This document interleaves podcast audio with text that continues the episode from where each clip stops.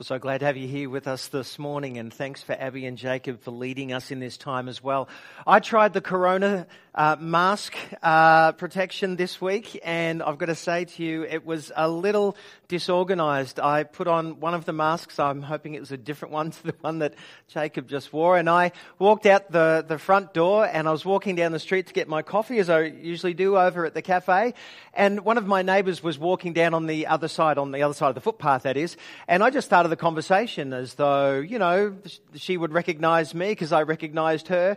And I tell you, she treated me like I was some sort of desperado or some bandit, because she just kind of did this sort of wide sort of berth around me with this kind of curious look on her face. So that was a big fail, a big embarrassment. And so if you're going to be wearing the mask out in public and you meet someone that you know, they might not actually know it's you. So you might need to change the way in which you do your greetings. It was really good to gather with a number of us this week on Thursday evening, because we gathered together to pray for Arnie and Nat. For those of you who aren't aware, Arnie is in the midst of a great struggle with his health, and so we called on the church community to gather to pray, and it was marvellous to be able to do that together. And I would encourage you to pray for him. Pray for strength at this time, God's gracious power and strength to sustain both Arnie and Nat. Secondly, for a great intervention, a miraculous, powerful intervention in Arnie's life, because that's what he needs. And thirdly, for them to be surrounded by the powerful presence of God's love in the midst of this time. And so might I encourage you to do that when you are nudged and prompted, when you're woken up in the middle of the night, when you're walking when you remember that couple, would you pray? And Arnie and Nat, if you tuned in with us this morning, I want you to know that even whilst we're apart, that you were not alone, that we are here with you together as a family. And so we'll continue to pray for you and stand with you. Well, we've been exploring this series in the book of Ephesians. Paul, a would-be follower of Jesus who used to persecute people who were followers, had a radical encounter with Jesus, and it transformed his life. And he's in prison, and he's writing to some followers of Jesus who are situated around the city of Ephesus in modern-day Turkey. And he is writing about the new life that's come into being since they placed their confident trust in Jesus. And he's writing to them to encourage them, as well as to describe the implications of what it means for them having come to know him. And he's putting pen to paper, and he's writing down his thoughts. And over the past weeks, we've explored what his encouragements, what the implications are for following Jesus. And he reminded them at the very beginning that they had been chosen in him before the beginning of time. They have a new identity that's wrapped up in him.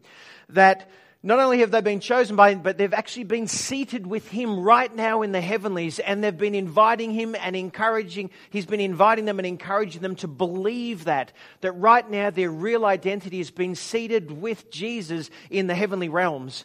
And then we talked about being shaped into his likeness. That the implications of following Jesus and knowing him is that when we all act together, those who follow him, all the different parts of the body working together are to be for the purpose of shaping one another into the very likeness of Jesus. And last week we talked about being changed. That is, that putting off some old clothes and putting on some new clothes, getting changed for Jesus, because this new life that's come into being is now going to be lived out and manifest here on earth. The future has broken into the present. And so there's this powerful sense in which we are being changed and transformed. And today, as we finish off our series, I want to talk about staying strong. Paul wants to impress upon them in his final words that he wants them to be strong, to stay strong, to stand strong. And so he writes these words. A final word, he says, be strong in the Lord and in his mighty power. As he's finishing off the letter and before it's being sent, he's got this final picture, this final word, this final idea that he wants to convey to them. And I kind of have this sense, if you've ever been at an airport before and you're saying your farewells to people, maybe it's a loved one who's going away for some months or for some years, you're wanting to impress upon them your final words. Or maybe you're a teacher and it's coming exam time and you've clustered all of your students together and you've been investing in them and you want to give them the final word before they go into their exam time so that they will do their best. And so you huddle them together and you've got the final words of instruction, or maybe you're a coach and have this picture of you've been coaching your team and it's the final quarter, it's the grand final, and you've gathered them all together and you've got a final word that you want to say to them, some instructions. Or maybe you're a parent who's waving their daughter or their son off goodbye as they head up to university, interstate, and you've got a final word for them. In fact, most families, and you can probably imagine your own, they have the final words of instruction. And for some of us that are a bit older, some of those final words have probably been embedded into your senses. In fact, you might even be repeating them.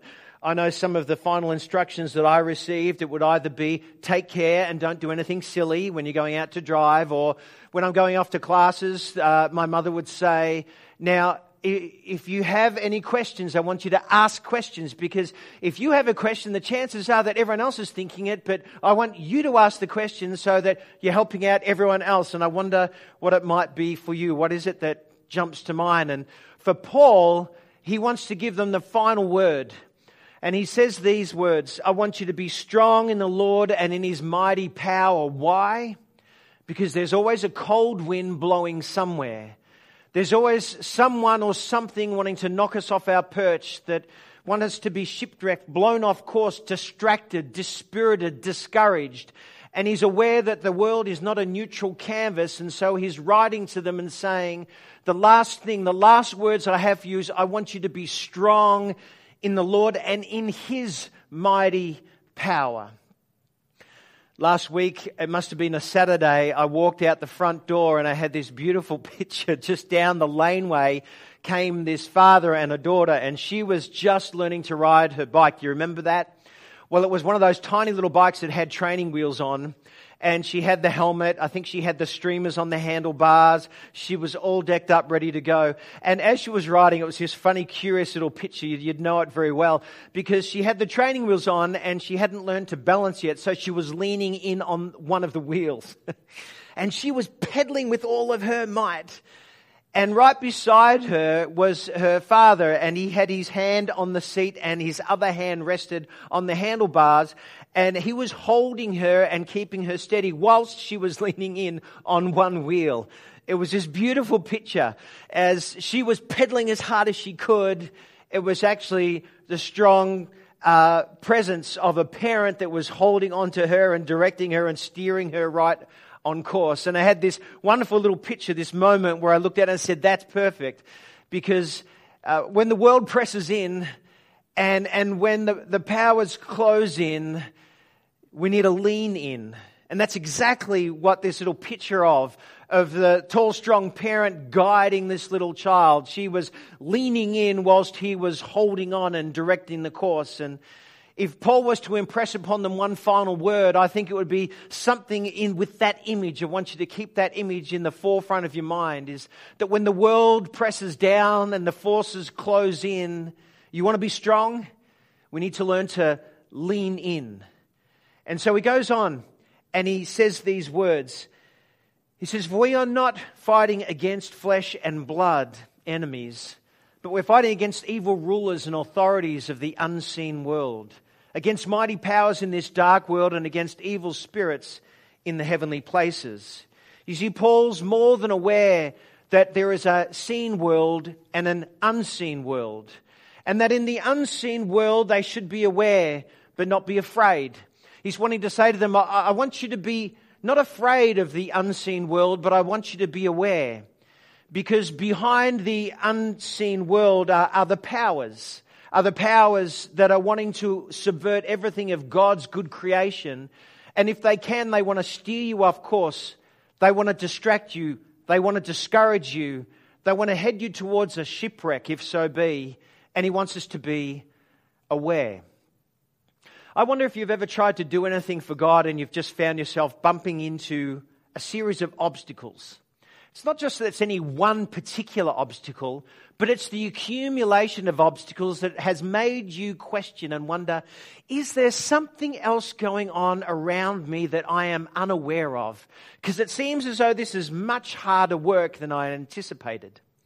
I wonder if you've ever been caught up with it feels like sort of an assault on you. Maybe there is a sense of discouragement or a sense of despondency in your life that you can't account for, but for any reason, but you just know you feel it. Maybe it comes in waves, in surges. Maybe there's a temptation. Maybe there's a distraction.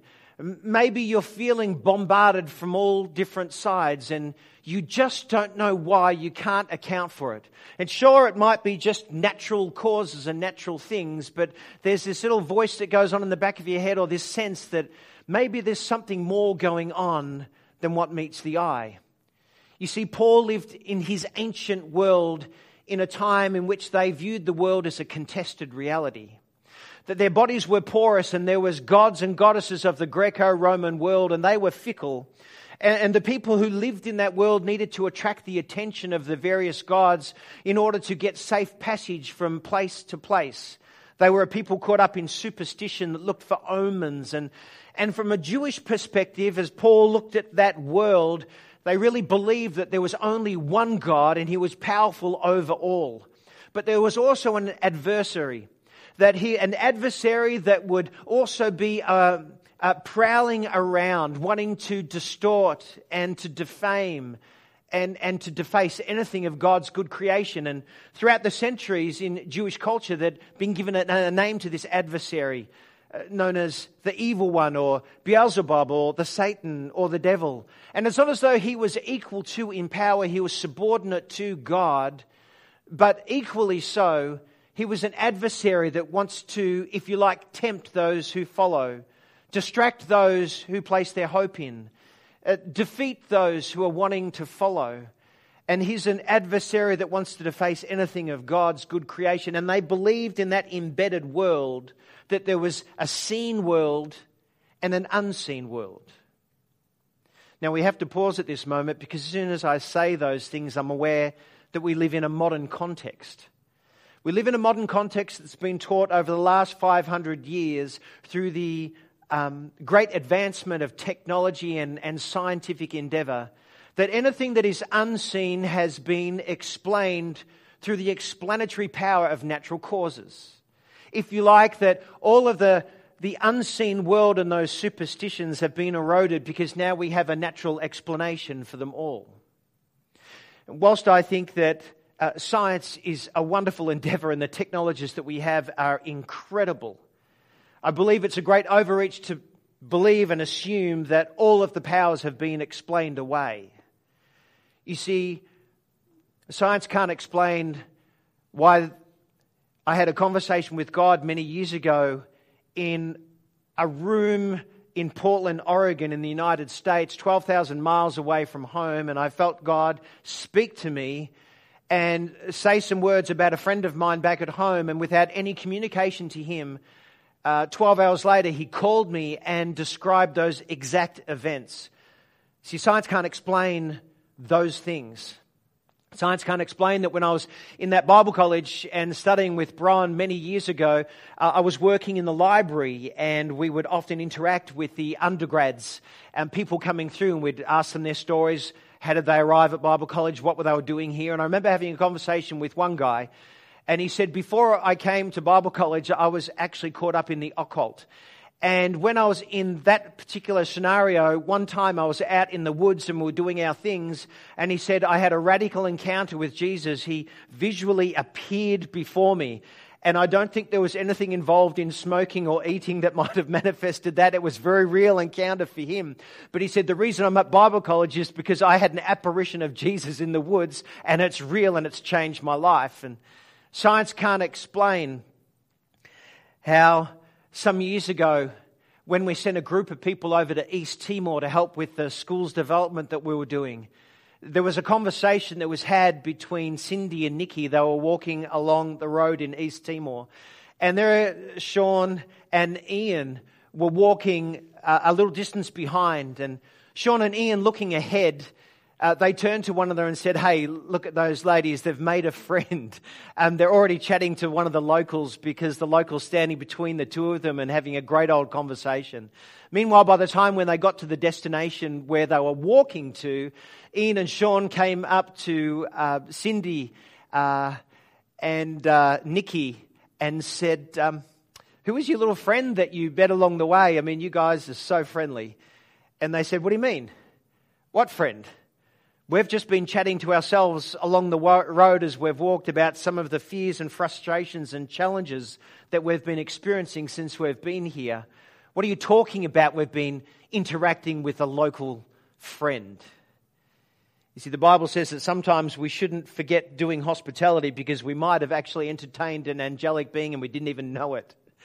And that was certainly their encounter in that moment. They felt the encouragement and presence that God was close to them in the midst of their fears and their challenges. You see, and Paul's wanting to say and impress upon those early followers of Jesus and upon us that there is a seen world and an unseen world. And we might have been taught in our culture that all there is here and now and that we dwell in a flat world, but he wants you to be aware that there is an unseen world as well. And he doesn't want you to be afraid of it, but he wants you to stand firm in the midst of it. He wants you to be aware. And so he goes on to describe and to teach what that could look like and what does it mean to stand firm, to be strong, to lean in the midst of the unseen world when there's times in which we feel like there's a great discouragement or depression or heaviness that's come upon us. And so he describes, if you like, he's in prison and it seems as though he's describing the garb of a Roman centurion, and he's visualizing the different clothing that you need to put on. Last week he was talking about you need to get changed. This week he's wanting to talk about getting dressed. And the first thing he says to them is, I want you to stand. You see, when you get dressed, you're not lying in bed when you're waking up in the morning. You need to get up out of bed and stand up. You don't lie on the ground to get dressed. You actually have to physically stand up. And so he's imagining a soldier that's standing up and he says this. He says, what I want you to do is when you put on a belt, I want you to imagine that it's like this belt of truth. And the truth is a person and his name's Jesus. Truth isn't some proposition that's floating around in space and time. Truth is a person personified in the flesh. Remember that? When Jesus said, I am the way, truth, and life, he meant it. If you want to know what's true, if you want to know what's solid, if you want to know what you're grounded upon your faith, then you need to remember that Jesus is truth. The world began with him. It'll finish with him. He's bringing it all together, and that's the truth. So I want you to remember that. And then he envisages, if you like, that there's this breastplate of a soldier that's to protect all the front part of their body. And he uses this word righteousness. It's this big, long, funny word, but it's powerful. It's got more to do with it. It's got more than just being right in mind or goodness or loyalty or faithfulness, although it gathers up all of those ideas and they're true of who God is. But he says the truth is that when you came to know Jesus, he put you to right with him. He washed you clean. He broke the powers of sin and death over your life, and he welcomed you home, and he has put you right with him. And that's the truth. And then he envisages putting on some shoes. And he says, these are the shoes that carry the message of the gospel of peace. And he says that that message of peace is exactly what Jesus came to do, to make peace between God and humankind, to reconcile his world and his dwelling with the world of the earth and flesh and blood that we dwell in. And his message is one of peace. Do you remember the time in which you came to know Jesus?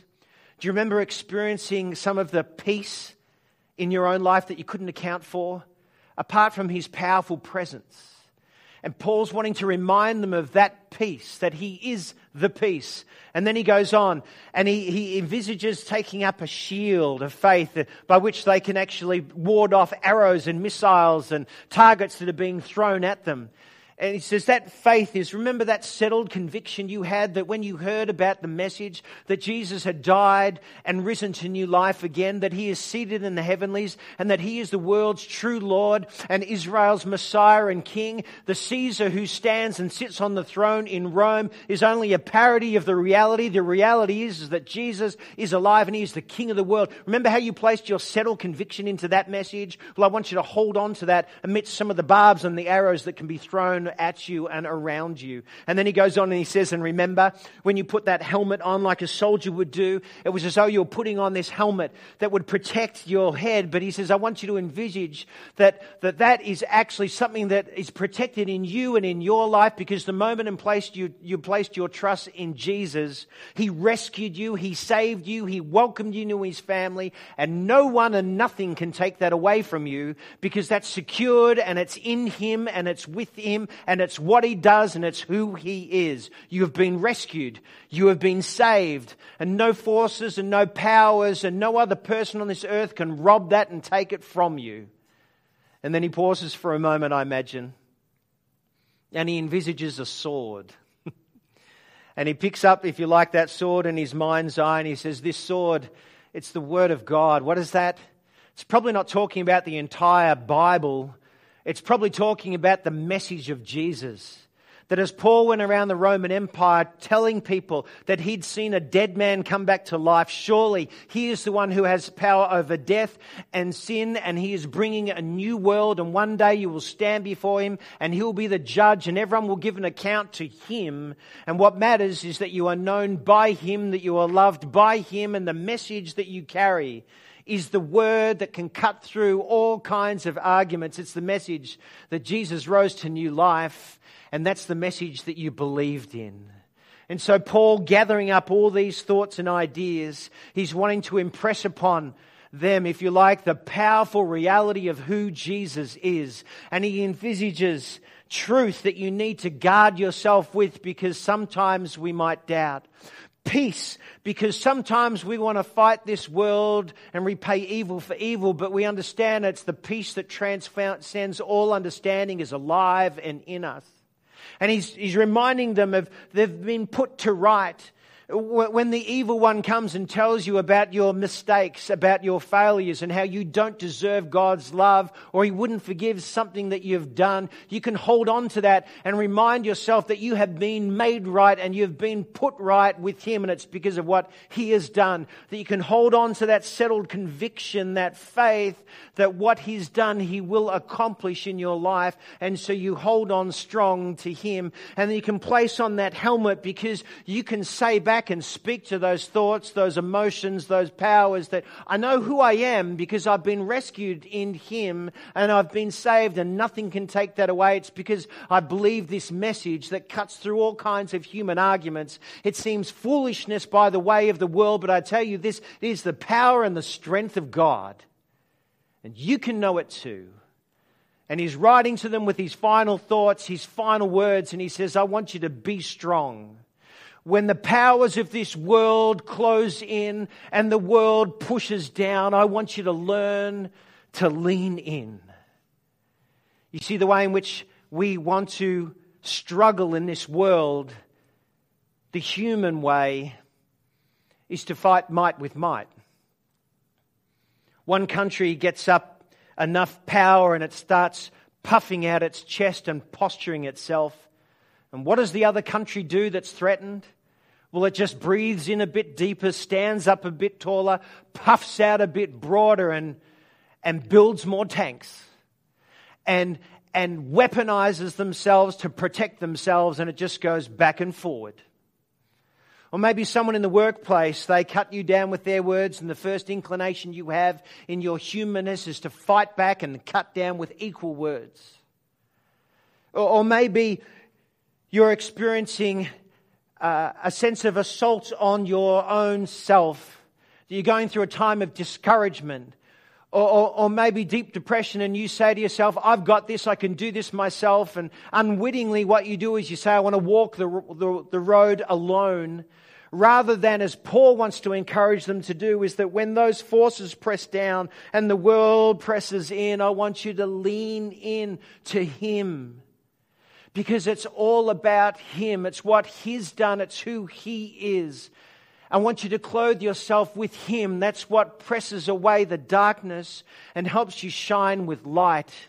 In another place, Paul sums up the whole image that he has of this soldier and getting dressed and standing firm with the simple phrase, put on the Lord Jesus Christ.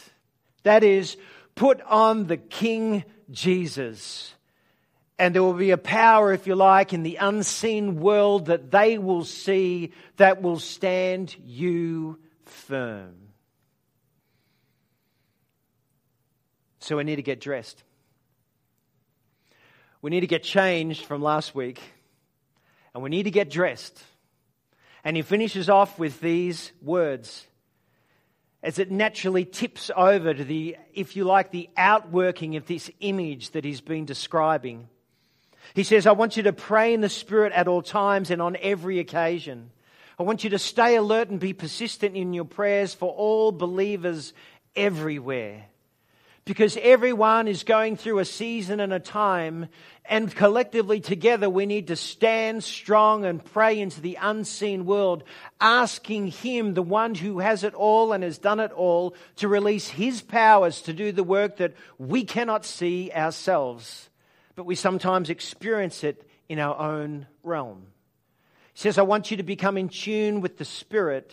And when He nudges you, when He wakes you, when He arouses you and stirs you to pray for certain things, that you would engage with Him and do just that.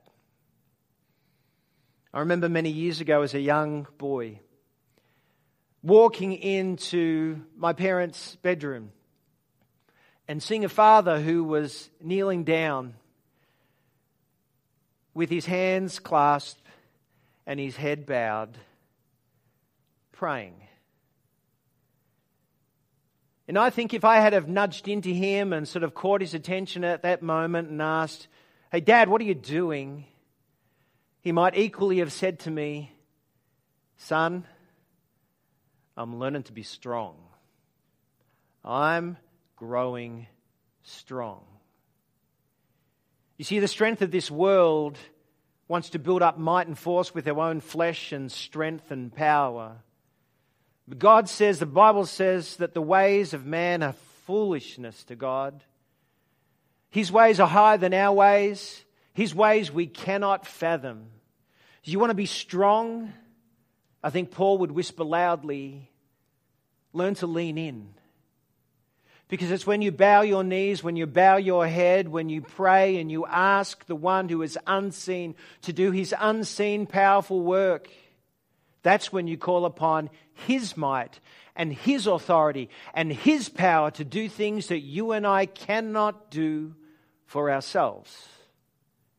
What are we doing when we pray? We're not getting weak. We're becoming strong and sending roots down deep into the power source that has defeated it all.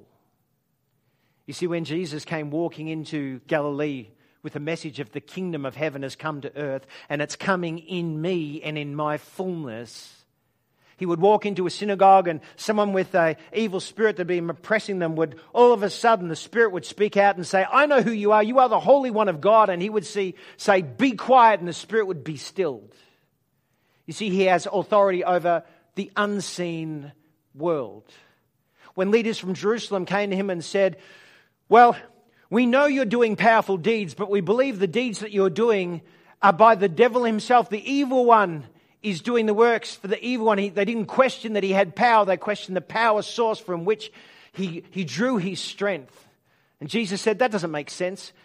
How could Satan work against Satan? No, I tell you this. How can someone come and plunder your house unless he's already gone in and he's overwhelmed the strong man? Only then can he go into someone's house and plunder it. And He was implying that, I tell you this, I have come into the world and I have plundered the strong man, and there is a new kid on the block, and there's a new power that's come, and there is a new strength that has arrived, and it's in me and through me because I am bringing the kingdom of heavens to bear in the kingdoms of this earth. And Paul says, I want you to stand up. I want you to be strong. And how do you do that? You learn to lean in. So I wonder here this morning, how are you tracking in the midst of COVID? Are you in a season of your life where you're distracted? Are you in a season of your life where you are discouraged? The waves of temptation just seem to rise up and beat against you like those powerful waves up on the north coast, eroding the strength of your faith and your will to continue on. I wonder if you're finding yourself just being distracted and maybe just being steered off course. If Paul might whisper to you, hey, remember my final words, be strong and in the strength of his power, because it's all about him. You've been chosen in him. You've been seated with him. You are being transformed into and shaped into his likeness. You've been changed by him and for him. And what I want you to do is remember to stand firm in him. So put on the belt, put on the plate, put on the shoes, put on the helmet, put on the shield, put on the sword. Every day, get dressed. And then learn the language of prayer. It might seem weak in the ways of the world, but it is strength and power of God. So as we pause in this moment, I wonder how God might be speaking to you today. Are you in the course of maybe being choked out of your faith? You started strong, but now the worries and the cares of the world seem to be closing in. I wonder if you need to be reminded that in the midst of that assault, that pressure, the world pressing in, the powers closing in, if you need to be reminded today to lean into him, to clothe yourself in your mind with those things and then bend your knees, clasp your hands, bow your head and say, God, would you give me your strength and your power? I wonder if you're being distracted. That you started strong and now you're getting tired and you need God's strength to infuse you with new, fresh power and energy. If in this space that we enter into right now, that you might respond to him from your heart, just honestly. That as we hear the words of this worship song, the one that we heard earlier on at the beginning of the morning, so powerful, so good, that as a response to him, that you might quietly join in with the song, speak the words, say them in your mind, drink them in to your heart. And in this moment that you might pray and praise, that you might thank God because he sent his Son, who pours out his Spirit, because from beginning to the end, from top to bottom, to left to the right, it is all about him.